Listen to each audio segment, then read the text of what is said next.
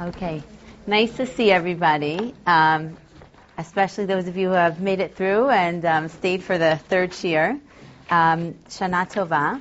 What we're going to talk about today are the Haftorot of um, the Yamim Noraim, Rosh Hashanah and Yom Kippur, and we'll talk a little bit about Yonah, since we're learning it this year as a school in Mayanot. Um, now, the Haftorot, it's interesting because I think you get different opinions about Haftorot in Shul. I personally love the Haftorot, maybe because I teach Navi. Um, for some people, that's not the highlight of davening. Um, it could be, you know, a time when people drift off a little bit. I have been guilty of that myself. But very often, the Haftorot can really give insight into either a theme that's um, that's already there in the parsha, or maybe a new idea that um, that can come out from the time of year or the, the specific Shabbos. So what we're going to do today is we're going to look at um, three different Haftorot, and we'll see how there is a similar theme that comes out from these different sources. Now, what's a, what I think is so rich about Chumash and Navi and Tanakh in general is that there are so many different themes, and each of these Haftorah, these sections that we're going to look at, have many themes that um, you know we could we could debate about which is the central theme of that piece. But I think there is a common element in the themes that we're reading around the Yamim Noraim that have a message for us. Okay, so let's start. We're going to start with the story of Chana, um, the famous story of Chana that we read on the first day, right, of, of Rosh Hashanah. Um, so the story of Chana can be understood only against the background of Sefer Shoftim. So just to briefly summarize. Um, when we start, we open up the book of Shmuel and we come to the story of Chana. We're really reading it against the backdrop of two terrible stories that end the period of the Shoftim: the story of Pesel Micha and the story of Pilegesh Begiva. So, just in short, um, the story of Pesel Micha right, is about um, um, a man named Micha who comes from Har Ephraim, um, and he, after um, there's a whole story with money. He stole some money from his mother. His mother ends up giving him back the money and telling him to use the money in order to create a pesel, like um, uh, a figure of idolatry, a cult for his home. Um, so he does this. He hires, he finds a Levi who he hires to be the Kohen to work in this cult. And they set up this whole really um, center of Avodah in his home. Then a bunch of people come from, a, a, group of Jews come from Shevet Dan. This is still in the period of the Shoftim, so they're still conquering Israel. Israel was not fully conquered in the time period of Yoshua. It continues for many years afterwards. So a group of people from Dan pass by, come through to his home, see this cult, and then later on their way to conquer the city, end up stealing, break in with 600 armed men, steal the pieces of Avodah Zarah, and take along this Levi also to work in that cult as well. And Micha kind of goes chasing after them, trying to get it back until they turn him away, and he realizes it's not going to happen. Um, so this is one, the first, I would say, the first story of um, focusing on the avodah zarah, the idolatry that was going on at that time.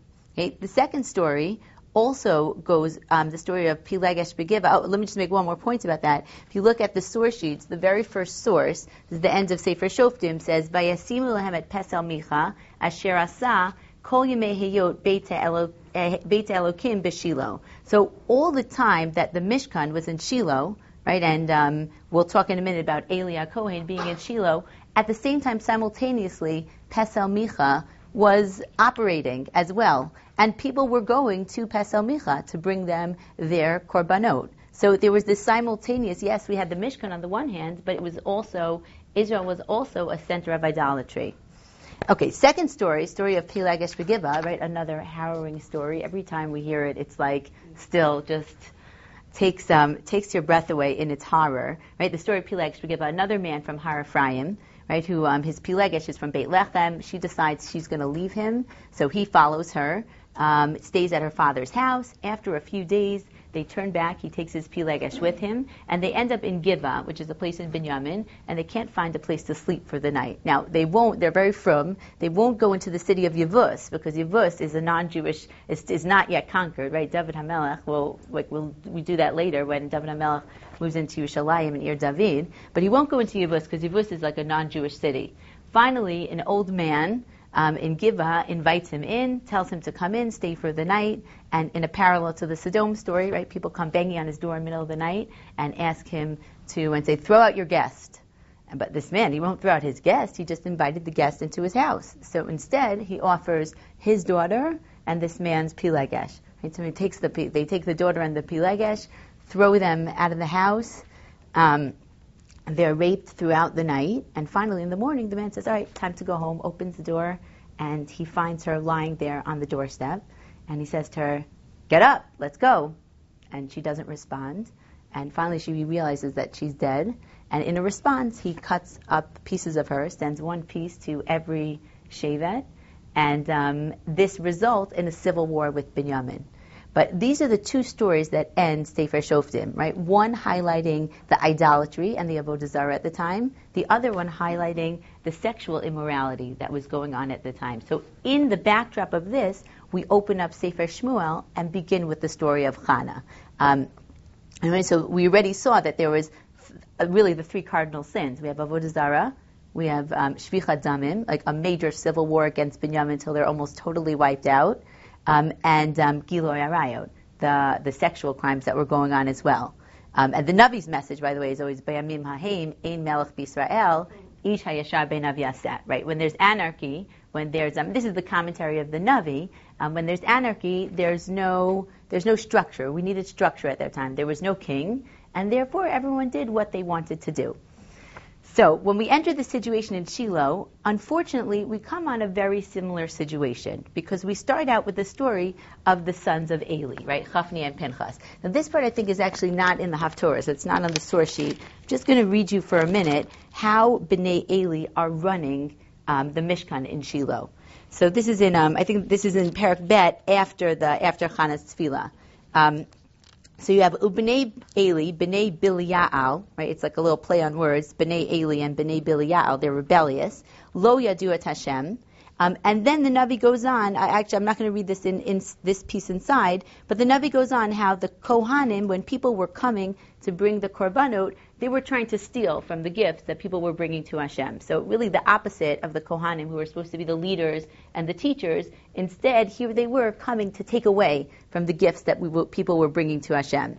Um, and the, the Navi summarizes it, Vatihi chatat hana'arim gedola ma'od et pnei Hashem. Right, so their, their sin was great um, against God. Ki na'atsu ha'anashim et minchat Hashem. Because they were desecrating the mincha, the gifts that people were coming to bring to Hashem. And in the end, they were discouraging people stop coming to bring karbanot, because their karbanot were getting taken from them by the Kohanim. So they really had the opposite effect of what they were, what they were trying to do. So first we see, by the way, in a similar vein, we have the sin of the of in, in the Mishkan, the sin of the Karbanot, the sin against Hashem.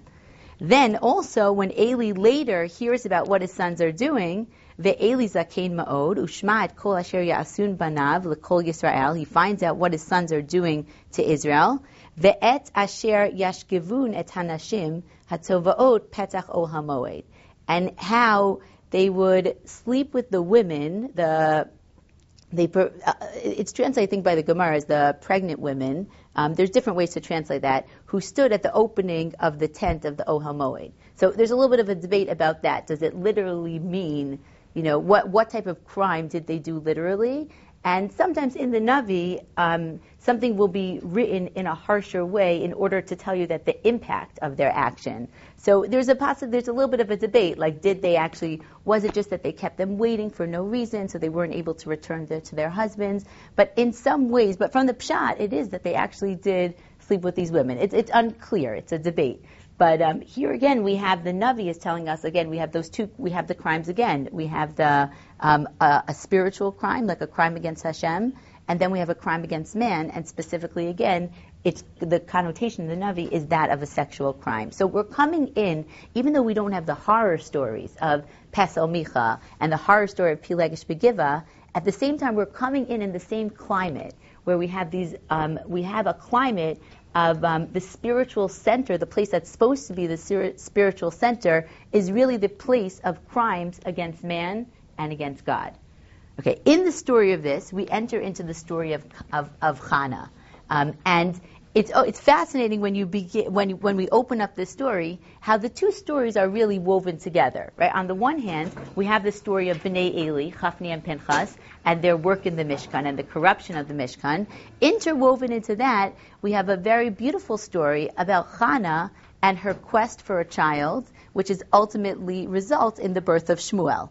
Okay, so just to um, right, just to summarize, with Hannah, she comes back. This is what we read on um, Rosh Hashanah. Hannah, who came up with her husband Elkanah, um, her, while her co-wife Penina has many children.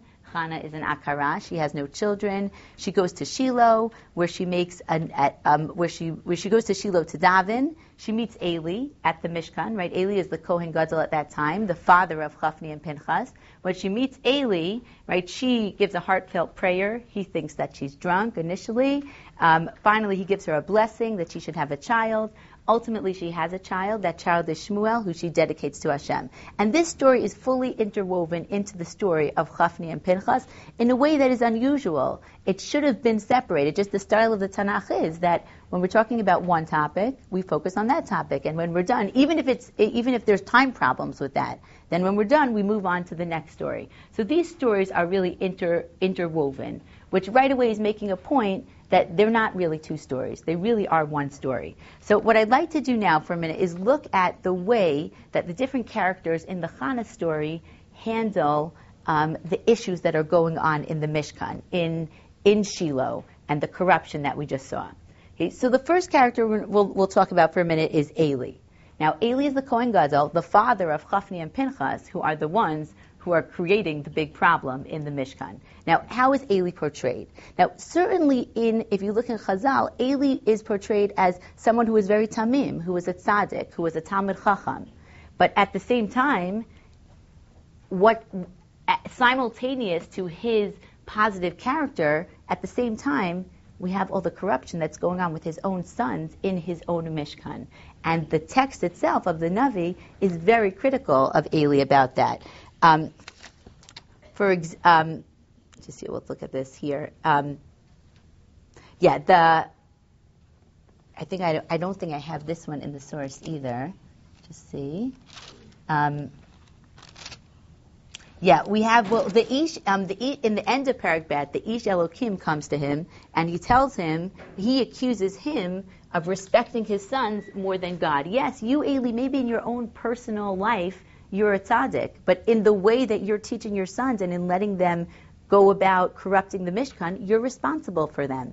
And the Ish Elokim tells him that his house is going to be cut off for that reason, right? Um, I, in um, when Eli himself speaks to his sons and tries to give them musar, um, we'll just read this inside for, for a minute. I don't think this is in the source either.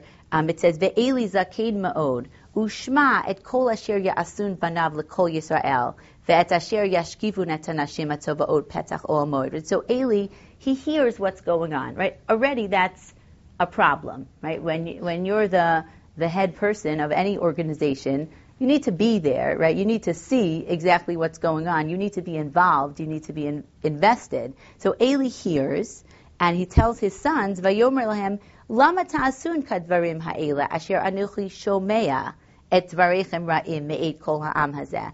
Why are you doing all these things that I keep hearing about? Right? Again, the emphasis on the word shama comes up again. Al banai kilo tova hashmua asher anochi shomea ma'avirin et Hashem. Right? This rumor that I hear about you, it's not a good thing. Right? It's it's a rumor right away. It's the opening to say, well, it's just a rumor. I'm only hearing about this. It's very removed and secondhand. Um, and then he, the word Shema comes up again. He says, in the next pasuk, he emphasizes again, you need to shomea to the voice of your father. Everything is hearsay as opposed to being actually there. Um, and notice also the way he calls his sons banai. It's a very warm, kind way of speaking to them, which absolutely we all agree that that's appropriate in parenting to be kind to children. But there's a time where you have to put your foot down and show what your values really are. And the Ish Elokim later accuses Eli of saying this, that Eli, you didn't step up to it, that your sons are corrupting the Mishkan, and giving them a speech, a, a, a loving speech at that moment, that's not the speech that they needed then. And it can't just be Shomea, it has to be from being there. Um, similar, and that, and you see that reflected by in the way that they're called. They're constantly referred to as Bnei Eli, the sons of Eli um, as opposed to using their names, we call them by Eli, even though it's not Eli's sin per se. The text is sending us a strong message that yes, in the end of the day, it is your sin. If you have the ability to stop it and you don't, the sin becomes yours. Um, also, just in the imagery, by the way, it's interesting. Um, Eli is also presented in the imagery as a very passive figure. So in the story of Hannah, right, the image of Eli is the Eli HaKohen Yoshev al HaKisei, right? He's sitting. If, yes. Okay, it's a very interesting question, which is when does leadership really, sometimes leadership seems to go too long, and maybe there was a time when um, maybe it should have been passed before. Yes, and uh, that's an interesting question. Is, is Eli the one who should have initiated that? You know, maybe he should have said, I, yeah, what do you think? Yeah, so the next parak, good, the next parak also talks about when it, it, it's actually a fascinating thing that happens in these prakim, how the Eli's physical problems mirror the spiritual issues. Um, he has trouble seeing, and that's discussed in the same pasuk where it talks about nevuah going down. It says um, here, Parak Gimel starts with, um, let's see, yeah, by um, it's the first pasuk says. Um, Udvar Hashem haya yakar bayamim hahim ein chazon nifrat. Right, there was no widespread vision or nevuah. And the next pasuk talks about ve'enei eli hechelu kahot, that his eyes were beginning to dim. So the physical in these sections very much mirrors the spiritual. Yeah, what do you think? Um, it would be hard to say that that pasuk is a metaphor, just because the way it's presented, it doesn't. There's nothing that would lead it to be implausible. You know, meaning we know that he's old, and we, it's similar to Yitzchak, right, whose eyes dimmed, so I don't. I think it can be. I, I, I would prefer to read it on two levels. You know, which I think the Radak does also. You can read it on two levels. His eyes were dim, and his um, and his, his his vision is dim, not just in the sense of nevuah, but maybe in the sense of being perceptive and being able to step up to it. So I think that raises another very interesting question, which is who should who initiates that? Who says my time is past? You know, um, uh, in my day, I was a great leader, but maybe my my um, my age at this point has become an obstacle to effective leadership. So you'll have to, I don't know, exploration. Maybe next year, year we'll have to talk about that. But it's a um, yes, but it's very much the images and the way that Eli is discussed physically mirror his um, reflect his his leadership state, right? And I think you could even extend that also. Eli HaKohen Yoshev Al Kisei, he comes when Hannah comes into the Mishkan and she sees Eli sitting. You know, it's not crazy for an old man to sit down. But again, the sitting is also showing that he's sitting, he's stagnant, he's not circulating, he's not dealing with the issues as he needs to deal with it. Okay, now in contrast to the, by the way, in contrast to the soft response to his son, Eli's perception also is off with Chana, right? Chana says to him, um, I think this we have. If you look on the sheet, this is this is on in the Haftorah itself. So if you look on the sheets for a minute, um, it's I think on the third page. Yeah, the Haftorah of Rosh Hashanah, day one. If you look at pasuk Yud Bet, it says Vayihi ki hir betalit palel lifnei Hashem ve'eli shomer et piha. Right. So Chana was davening a lot, um, and Eli was watching her mouth. V'chana hi medaberet al liba rak fateha naot v'kola lo yishamea. Right, her voice wasn't heard. And the Gemara talks about how at that time that was a new tefillah belachash was initiated by Chana, the silent prayer. So Eli's watching her. It's strange that he hears no voice. V'yachshaveha Eli l'shikora. So Eli thinks that she's drunk. Vayomer aleha Eli. Ad matai tash tishta karin. Why? How long are you going to be drunk? Hey, siriet yenech me'alayach. You should, you know, get your wine out of you before you come to the Mishkan. That's a, those are two things that don't go together. V'ta'an chana v'tomer lo adoni ishat shat ruach anochi. I'm not drunk. I'm just a woman who's in pain. V'yayin v'shechar lo shatiti. Ve'eshpoch et nafshi lifnei Hashem. I'm, I didn't drink wine, but I'm spilling my soul. It is, the words are very beautiful. Um, al titin, this is the key. Al titin et amatcha lifnei bat bilya'al don't think that I'm a rebellious woman. So you see the mistake, what the, the, what the text is highlighting. Eli thinks the Chana is about Bilial. The real Bnei Bilial, which were called by that, right, are his sons. And the Navi itself calls Chafni and Pinchas, the Bnei Eli, Bnei Bilial. So there's a sense in that the perception is off. Again, not coming from um, bad intentions, like in the case of Chafni and Pinchas, but this lack of perception, again, reflected in the, the blindness of his eyes as well. Okay, so we have Eli, while he, he is, is um, in, his own right, is a righteous figure, in terms of dealing with the corruption at this stage going on in Shiloh, he is passive, and that's what he's blamed for by the Ish Elokim. Now, in contrast to Eli, there are two very active characters in this narrative. And when I say active, I mean specifically in this regard, in the regard of dealing with the problems that are going on in Shiloh. And those are the husband um, wife team of Elkanah and Hannah. Okay, so let's start with Elkanah for a minute. Um, Elkanah is certainly in the beginning not described with the same passivity as Eli. And um, it, the story, it, it, ironically, the beginning of Shmuel, right, which is the beginning of our Haftorah, starts in the same way as as Pesel Micha and Pilegesh Begiva, just the same literary style of telling the story. But right away, there's a change. So if you take a look at the at the Haftorah again, which is on the third page, you have Vayhi Ishachad min Haramatayim Tzofim Mehar Ephraim Ushmo Elkanah. Such then gives us his lineage. Um, Pasuk Bet Velo Shtei Nashim always a recipe for problems. Two wives. Shem achat chana, v'shem hashenit pnina. So Pnina has many wives, um, I'm sorry, many children, and Chana has no children. Um.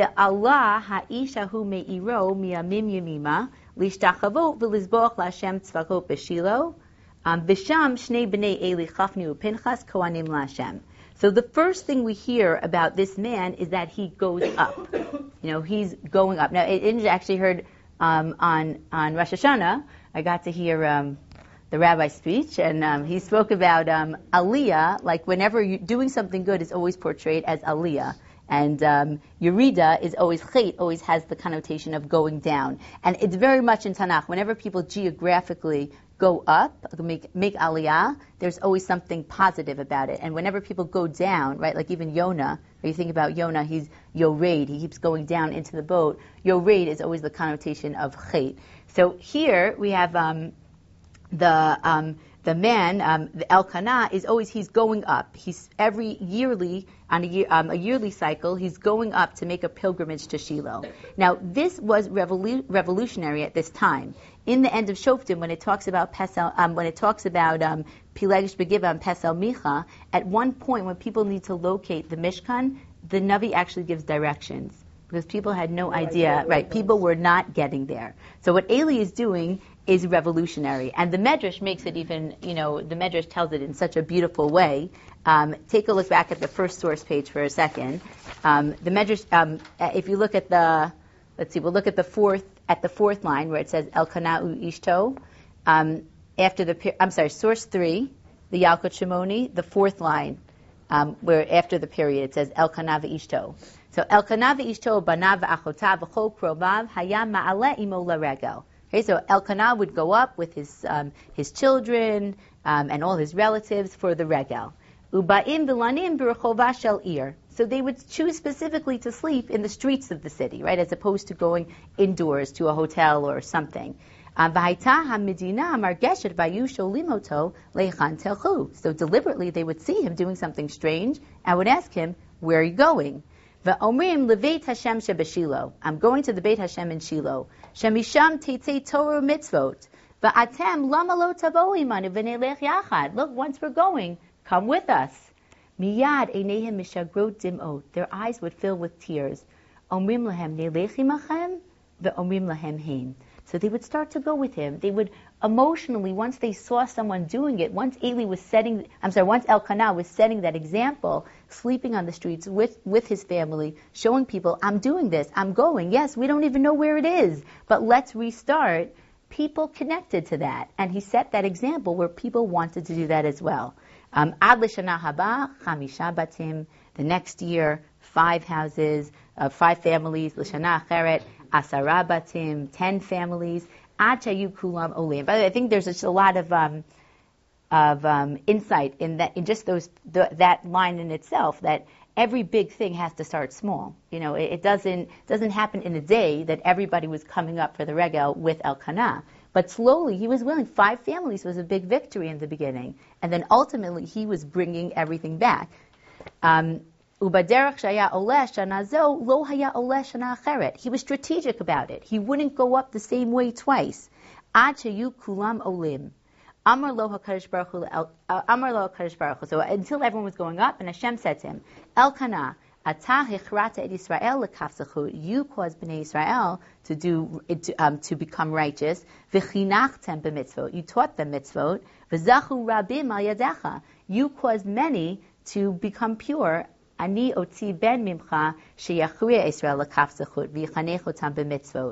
um, so he said, you're going to deserve a son who's going to do the same thing, who's also going to teach the people and bring them back. Halamata elkanah Shmuel. So in the merit of Elkanah, he received his son Shmuel. Now he, um, so the Medrash even, uh, the, the Medrash highlights how um, Elkanah's going out and saying, I'm not happy with the status quo. I'm going to change it. I'm going to put um, Shiloh back on the map. I'm going to take people away from visiting Pesel Micha. I'm going to make it happen by, by example. Um, now, by the way, just interestingly though, um, I, I think this, this adds a lot of insight. In terms of changing what is actually going on at Shiloh, that we don't have, you know, we don't see Elkanah changing what's going on. Meaning, yes, by bringing people back, he is going to change what's going on because he's going to start bringing more people who revolutionize a change. But we don't see him interacting with Eli, Chafni, or Pinchas trying to deal with the problems that are actually going on in the Mishkan.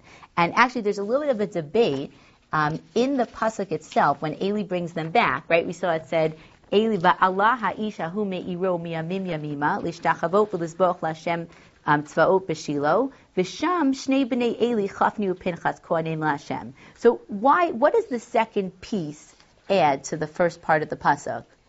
What do you think? If you look at Pasuk Gimel, right, you have that, that this person was going back, Elkanah was going back every year to bring people to bow down to Hashem at Shiloh. And in that place were the sons of Eli, Chafni and Pinchas, Kohanim LaHashem. Why put that second piece in there? They're doing what they set out to do in the beginning. They're, they're not changing. Okay, so it shows us, well, he's changing, they're not changing. Or what? Despite the fact that that is going on, he believes still the right thing to do is to be Olela Regel, and he's oh, doing it anyway. Okay, very nice. So the Malbim actually says, I think, is that um, says exactly what you said. Um, let's see, I think that's on the on the next page. says just that he, he highlights just that piece. Yeah, v'sham shnei b'nei Eli hu ta'am lama raku levado ala me'iro l'regel. Why was he the only one going up? Meishiv ki ha'am hayu nimna'im az me'alot l'regel mipnei b'nei Eli Eli shaya l'shimtza be'enei ha'am. So he, um, the reason why people weren't going up was also because they didn't want to be there with Bnei Eli. Ubazeh si pergam b'shivcho. But this highlights the praise of Elkanah, that even though, right, despite the fact that Bnei Eli are there, despite the fact that it's somewhat, um, despite the fact that the Mishkan is corrupt, Eli still says we still have to re, we have to re-energize. We can't give up because if we're waiting for it to be perfect, it's never going to happen if we stay away. Um, Afal pichen, right? Despite lo nimnahu me alot miyamim yamima, he still didn't go. He still didn't hold back from going. V'natal schar keneged kulam, and he got the schar of everybody. Now, interesting. I think um, Rabbi um, Rabbi Silver wrote an article in Tradition where he talked about this perek, and he read it differently. He read that this pasuk was um, actually brought out a little bit of a negative about Elkanah, that he was going up, he kept going up, but the status quo was the same. Like he didn't, he, yeah. So it's it's hard to criticize. I mean, I don't mean this to sound that he did so much, meaning he brought people back, he resurged, but the pasuk is telling us it was still a pro, like what was going on there was still problematic. So you can read this pasuk in different ways. You can read it as praise. He kept bringing them back, even though it could also be read as a little bit of a negative. He kept bringing them back but remember, it was still so bad. Um, now, I don't think it has to be criticism. I don't mean that as criticism. It's just limiting the extent of what Elkanah did. That Elkanah was bringing the people back, but the state of Shiloh was still as it was, with um, Bnei Eli, Chafni, Pinchas running the show. Okay, so that, yeah, go ahead. I have a question. Based yeah. on this Yalkut Shimoni, if, um, based, if based on Elkanah's good deeds, if she was already getting Shmuel as a reward, did Hannah need to cut this deal and sort of give up her son? Oh, interesting. You know, if Elkanah was already being rewarded with Shmuel, Right. So being need to sort of say, "Hey, I'm going to give up my son to you," and you know, I'm praying. Right. Okay. So, Yeah. I, in, first, there there can be. I- I think that they go hands in. hand. I think there's a bunch of different responses to this, but they do go hands in hand because he didn't just get a son. He got. He didn't just get. Okay, you're getting a son. He specifically got a son that was going to do the same thing. So the reward was a son such as Shmuel, who was going to be dedicated to the klal, right? You got because you did this for for the Jewish people and brought them back, you're going to get a son who's going to do the same thing. So he wasn't just getting, you know, in reward, your wife is an akara, you're going to get a son. The reward specifically was Shmuel. Um, also, I think sometimes the Medrash finds like um, different. I mean, I, I still think the essence of, of the reward of Shmuel was from Hannah's sacrifice, but then the Medrash finds different connections in acts of other people as well. There's often not one reason that something happens, so I don't think Hannah can be separated. You know, when like Hannah, she didn't know that she was going to get it anyway.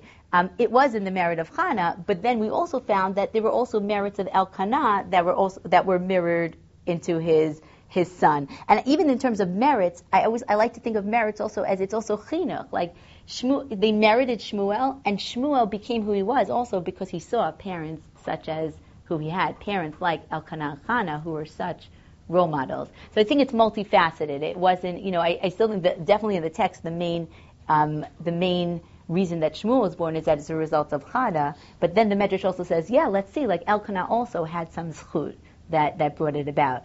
Yeah. Is that why um, Hannah could ignore how um, Eli basically ignored his what his sons did and entrust her son to Eli? Oh, meaning is that because of this zchut of Elkanah? And because it wasn't just to have a, chi- a son, but specifically to serve. Yes, I think so. It wasn't just that she was looking for the best daycare, you know, and like, here's Eli. He would not have made the cut. I think it was, um, I do think it was because she was looking for something different and she saw a role in this child, that she was given this child for a specific purpose. And despite Who she was giving it to. who she was giving it in terms of his own son. Right, and, and interestingly, Eli is is the most wonderful father mentor to Shmuel, um, because I- I- Shmuel was receptive to it, and he was there, and he stayed with him. So he he had con- you know he was able to, and he serves as a, a really you know a mentor par excellence to Shmuel and helps form Shmuel to who he is. Yes, but I do think that's why he chooses Eli. He, the the baby has to be there. The baby has to change things. Yeah. So, um, but if it was really criticism of Elkanah, then he wouldn't have been rewarded with such a big reward. Maybe it was, you know, making a statement that even though it was so corrupt, he was committed to doing what his mission was.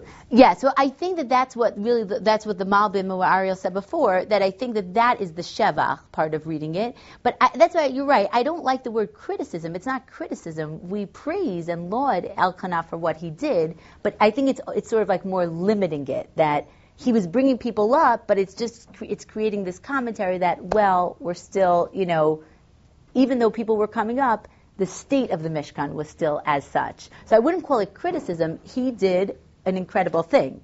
Okay, so back so to Chana for a minute, since we're already getting onto that topic. What about Chana? So in contrast, I think to Chana is a, to me is the most active character in this story.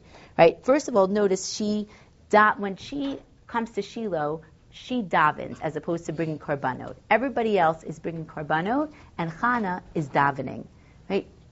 There's something about the korbanot that are not right.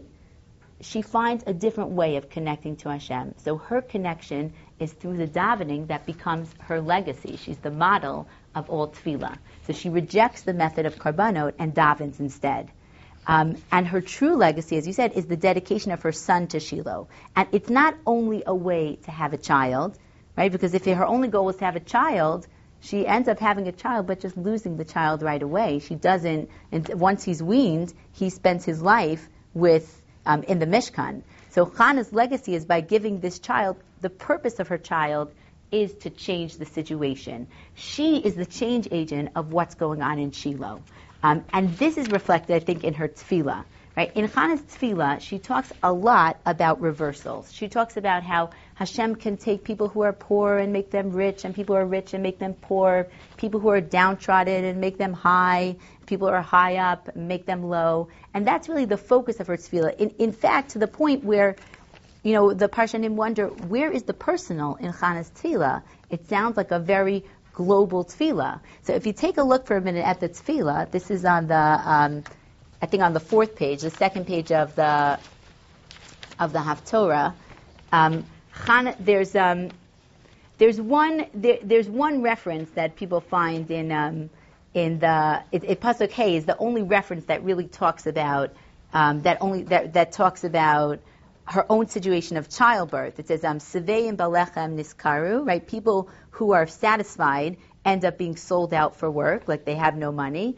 Ure'evim chadelu um, chadelu people who are hungry um, are, are hungry no longer. Ad akara yalda shiv'a v'rabat banim umlala. That um, someone who is here's the only here's the only real reference that someone who is an akara now has seven children. And through that, the Parshanim find lots of cases where where did Chana have seven children, and how can we find seven children? But um, her, the focus of her tefillah is really very global about reversals, which I think speaks to the bigger idea. She was not just thinking about her own personal situation her dedication of Shmuel and her desire to have a baby was to change the situation in Shiloh, and that's why Shmuel had to be dedicated to the Mishkan. And the last pasuk, she talks about um, how things will change also in a political sphere. And she says, Hashem yechatu mirivav, Allah b'shamayim your aim. Um, the, the, last part's part I want to focus on. Hashem yadin afse aretz, right? God will judge the world. V'yitain oz limalko v'yarim keren mishicho. He will give strength to his king and, and rise the, the horn or the pride of his anointed one. Now remember, there's no king at the time. In fact, Sefer Shoftim ends with B'yamim ha'im ein melech b'Yisrael, isha yishar ben aviyaseh. The problem in Sefer Shoftim was, one of the big problems was that there was no king. So Chana here is talking about a king. Where does this? What's this reference of kingship? Um, and the Parshanim go into who are these kings. Um, if you look for a minute at um, source, let's see where this is. Um, at the Metzudat David, um, this um, source number six, it's, he says, "Vayitain oz lemalko." Who's the melech? Hashem yitain oz. Um, I'm sorry. Goes, Hashem yadin afsei aretz. Is a reference to, he says, is a reference to Shmuel, right? That Shmuel, what did Shmuel do? He would circulate in all the places and he would judge people even in the corners. Um, Vayitain oz lemalko, that's Shaul, because he became the king, right? Hashem yitain oz gvura la melech, asher beni yamlichoto, behu Shaul. And then the last one, Vayerim keren mishicho, al David amra. Now she's talking about David, because Shmuel anointed David, but never actually saw him as the king. So the reference here to Shmuel, Hannah's tefillah, right, which is interpreted as a nevuah because she talks about the future. She talks about change. This son is not just a son, you know, I, I, I want to have it. Of course, personally, she did want to have a child. There was personal pain in not having children. But this child is not just for that purpose. This child is for a much greater purpose. This child is the change agent. So Hannah, I think Hannah's legacy here is that um, beyond beyond even what Elkanah did in bringing people back, Hannah saw the situation. She saw that there was the Mishkan. She saw that there was um, that we have the Karbano, we have all the rituals, and we have the externals in place, but the internals are corrupt. So her change agent was finding that child who could come in and change that. Yeah, it, it, it's a blessing to have the Mishkan. I mean, how much would we give at this point to have something like that? But when the Mishkan is corrupt, there's only so much it's going to do for us. So Hannah's change was that she said, we got to go back there. We have to reignite it. and we have to take the externals and make them meaningful. And that was her blessing of the son of, Shmu- of, of Shmuel. Now, this theme, I think, of um, of, of looking beyond just um, the, making the externals meaningful, taking things that are rituals and taking things that are, um, you know, external methods of connecting to Hashem and making them meaningful is, I think, a theme that runs through other Haftorah as well. So if you take a look for a minute at the Haftorah on Yom Kippur, okay, so this is the, um, oh, I'm sorry, let me just go, I'm just going to make one more point, by the way, about Shmuel. I'm sorry. If you look for a minute at the last three sources here, um, after it's source 7, 8, and 9, Shmuel actually encapsulates all the values that he got from his parents, from Elkanah and Chana. Um, so I guess all that good parenting and role modeling paid off. Um, so if you look at if you look at number seven, so it's source seven, eight, and nine. I'll just summarize for you. So I want to make sure that we um, that we have time to get through everything. If you look at look at seven, it says um, Vayishbot Shmuel Yisrael Kol Chayav. He judged the people. V'halach midei shana b'shana v'savav. He circulated. How did he judge? He didn't stay in one place, but he went out, right, modeling his father Elkanah to Beit El, to Gilgal, to Mitzpah, and he judged all the people in all those places. He didn't wait for people to come to him, but like Elkanah, he went out. Okay, source number eight um, is, is, is the source where Shmuel tells the people, if you want to really connect to Hashem, you have to get rid of all the Avodah Zarah that's in your homes. And they have a whole ceremony where the people take the Avodah Zarah and they throw it out. So he really does become that change agent for getting rid of the Pesel Micha-like figures at the time period. Okay, and, the, and the source number nine, that last source on the page, which I think is a very, very beautiful source, Shmuel really reflects Chana's ideology in this one. Um, this is when um, Shaul sins, and Shmuel says to um, and um, Shmuel says to Shaul, um, I'm sorry, Sh- and uh, Shaul sins with Amalek, right? And he saves, he doesn't kill um, the king, and he also saves all the animals for the korbanot. Um, so he says, I wanted to give a korban to Hashem. How could I kill all the animals? And Shmuel says to him a very, very beautiful pasuk that I think foreshadows in the Nevi'im Rishonim, basically all of the Nevi'im Achronim. Um, if you look at um, source number nine, Shmuel says, Vayomer Shmuel, Hachafetz Hashem be'olot uzvachim. I know some of you know that this is my favorite pasuk. Hachavet Hashem ba'olod v'azbachim kishmoa b'kol Hashem. Do you think Hashem wants your korban more than He wants you to listen to Him? Um, kishmoa um, hine shomea mizevach tov. Listening to God is so much more important than a good korban. Lahakshiv michelev elim. Listening from the fat of the of the korbanot. So Shmuel turns to Shaul and says, You think the korban is more important than listening to God's will? And this is really the embodiment of Chana. Chana saying, Yes, in the time of Shiloh, we have korbanot, we have the Mishkan. You think that's all that Hashem wants? Hashem doesn't just want the Mishkan. Hashem wants the korbanot to be real. He wants the korbanot to be meaningful. Yeah. How beautiful is it that she's the paradigm for Shmona Esrei? They say that her song parallels the 18 brachot of Shmona Esrei, and even the format of our nine brachot in the Shemona Esrei of Rosh Hashanah comes from how many times it says Hashem's name in her prayer. Like it's just so complete that she actually gives us the way to worship Hashem after. Absolutely, absolutely. She comes back and says, "We don't have the korbanot, right? We have the tefillah instead. Tefillah in itself is also a ritual, although it's a ritual that's less connected to like sort of the physical preparations but it has to be from a sincere place. And if it's not from a sincere place, it's not that the rituals aren't important, but it's not going to get you where you want to go. Okay, using this in mind, we're going to look at the at the Haftorah of Yom Kippur that's coming up. Um, so take a look. This comes from Yeshayahu. Um, and look how exactly the same themes are coming out in the Haftorah of Yom Kippur. Okay, I gave you the Hebrew and the English. The words are, are difficult. Um, I'm going to highlight a few of the psukim. So look what happens he says uh, um, it starts out by saying, uh, look, look at pasuk bet. We're going to start with pasuk bet. He says, Va'oti, what happens? Yeshayahu is giving a commentary on the people of the day and how are people behaving. So he says, Va'oti, yom yom yidrashun, v'da'at drachai yichapsun. Okay, the people appear to seek out God every day, and they appear to look for the ways of God, right? And it's using the words of doresh and chafetz, which are good words for connecting to Hashem right? Kigai asher umishpat elokav lo azav.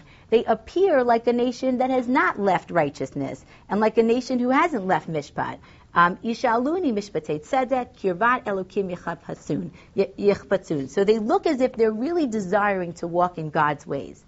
And then they ask, they say, um, they turn to Hashem and say, Lama tsamnu v'lo ra'ita. But God, what happened? We fasted and you didn't see it. It's as if nothing happened. We were so careful. From the minute that Yom Kippur started, we even added on to Yom Kippur. We didn't do a thing. We didn't taste any food. We did all the al But God, you didn't see it. Why were your eyes turned away? And then they go on to say and say, Ininu nafshenu lo teda. Right? We, we starved our bodies. We did all the inuyim, but you didn't see it. Hein b'yom tzomchem timtzeu chayfetz. V'chol atzvechem tinokshu. So God responds, right, through the Navi and says, yes, on the day that you fasted, you were doing business and you were um, and you were oppressing your laborers. So on the one hand, you're keeping all the rituals of Yom Kippur, right? You're doing all the externals. And it's not that that's not a good thing. We do believe um, that we need the rituals and the externals. That's part of what makes us, you know, um, practicing religious Jews. But at the same time, it was missing. It was only external to you. It didn't go any deeper. And then he goes on to say, let me, let me tell you how you, if you want to make this right, right, what, how, what kind of fast did you do? Pasuk Dalid. Hein la rivu matzah tatsomu. Right, the way you were fasting was a fast that was full of machloket, of fights. V'lahakot be'egrof resha. Um, and you, um, I'm sorry, lo titzamu kayom lashmiya bamarom kolchem. Right, when you continue to fast the way you're fasting today, that fast is not going to reach me. The sound of your voice is not going to come close to me. Um, and he says, Hakazet yet som avchareu, is this yom anot adam nasho? Do you think that this is the most important to me? Like this is the thing that I really, that, that I care about the most, that if I see you, um, that I see you afflicting your soul in a physical way? Halakaf agmon rosho v'sak ve'efer yatzia, halazet tikretzon v'yom ratzon Lashem? He says that, you, you know, even though you're bowing down your head to the floor, you're wearing sackcloth, right? Do you think this is a tzom that I want? Even though you're doing all those things, is that a yom ratzon Hashem? And then he tells them, "Hello, zet tzom avchareu. This is a tzom. This is the type of fast I would want. Piter charbutzot resha, hiter agudot mota, v'shalach ritzutzim chafshim, v'chol mota tinateku. Once you would break the chains of wickedness, once you treat your, your workers well, once you share food with people who are hungry, once it becomes part of your life, then the tzom itself is meaningful. But just the tzom, just the external, right, just a korban with Chafni and Pinchas, all of that is meaningless unless it comes from that sincere place, unless it really reflects a willingness to change. Um, and it goes on to say in Pasuk Tet, he says, Az tikrav Hashem ya'aneh then you're going to call out, and I'm going to answer you. Tisha Yomar Hineni. I'm going to answer you. Hineni is just that word of like readiness. And I you almost have this image of like Hashem waiting there for that sincere call. He wants that. He's ready. But when it's just a fast, when it's just wearing the clothes, when it's just doing the outside things, that's not enough. That's not a fast that's going to be life changing for us. That's not a fast that's going to take us really much beyond Yom Kippur. Now, I think interesting is um, really just a side point. I haven't thought this through as um, so thoroughly yet, but I think um, you know we're, te- we're doing Sefer Yonah as a school now. So um, interestingly, I think this. I mean, this is this is I think part of Yonah's objection to the tshuva of Nineveh, right? Like we're um, coming in the middle of the story, but right, Yonah comes to Nineveh, and this is the Haftorah of Mincha of Yom Kippur. Yonah comes. Um, Yonah is very resistant to going to Nineveh, and the central question of the book really is why. Why doesn't he want to go to Nineveh? Just go to Nineveh and do what Hashem said. Why is it so important to him that he's running and escaping from Hashem? And Yonah, in, in Parak Gimel, when we describe Nineveh's tshuva, it's very drastic and it's very immediate. Right? They all um, immediately um, immediately turn, change into sackcloth. They fast. Even the animals fast. It's so extreme. And there's a big debate in the Gemara if their tshuva really was meaningful. Um, and it talks about that they returned all the Hamas asher bekapehem. They returned all the things that they had stolen that were in their hands. And the Gemara comments, well, they returned what was in their hands, but did they return everything else? Was it really a sincere change? And this may be Yonah's objection, that is their tshuva really only an external thing, or does it come from a sincere and lasting place? Um, so to pull this all together, um, there is a theme that seems to be running through the Haftorot of the Yamim Noraim.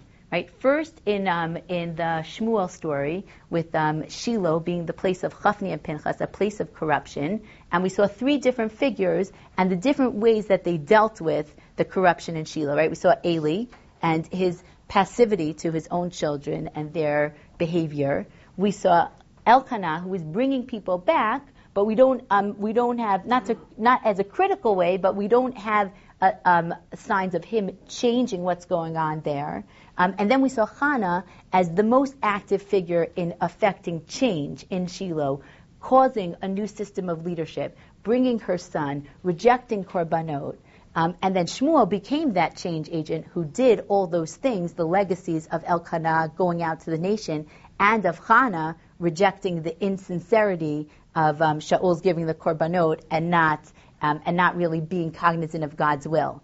Then in the Haftorah of Yom Kippur, same idea that um, um, they um, Hashem says to us on Yom Kippur, I, I don't care about fasting if it's not rooted in real change and real internalization.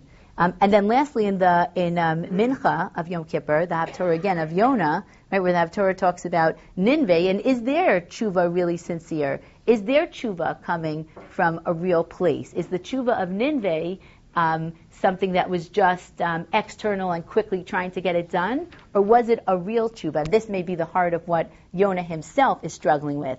I think for us, as um, or I definitely speak for myself, um, sitting in shul and listening to these messages, um, it certainly is poignant because we we do a lot of rituals at this time. We have a lot of um, we have a lot of shul, a lot of praying, a lot of fasting, um, a lot of um, you know being very trying to be very careful in a very concentrated amount of time. I think the questions that these haftorahs force us to ask ourselves is Or is it is it real? You know, and this was definitely in my mind on Rosh Hashanah davening. I'm here. I'm listening, I'm davening, I'm saying all the right things. How much of this is going to be a sincere change from within me? So hopefully these, Haftorahs can continue to spark us to ask these questions, um, to continue doing the doing all the important things that we do on the Yamim Noraim, but making sure that they're coming from a place of real sincerity and Amir Tashem that we should all take it with us to make this year a year of um, of constant bracha and mitzvot for all of us. Shana Tova.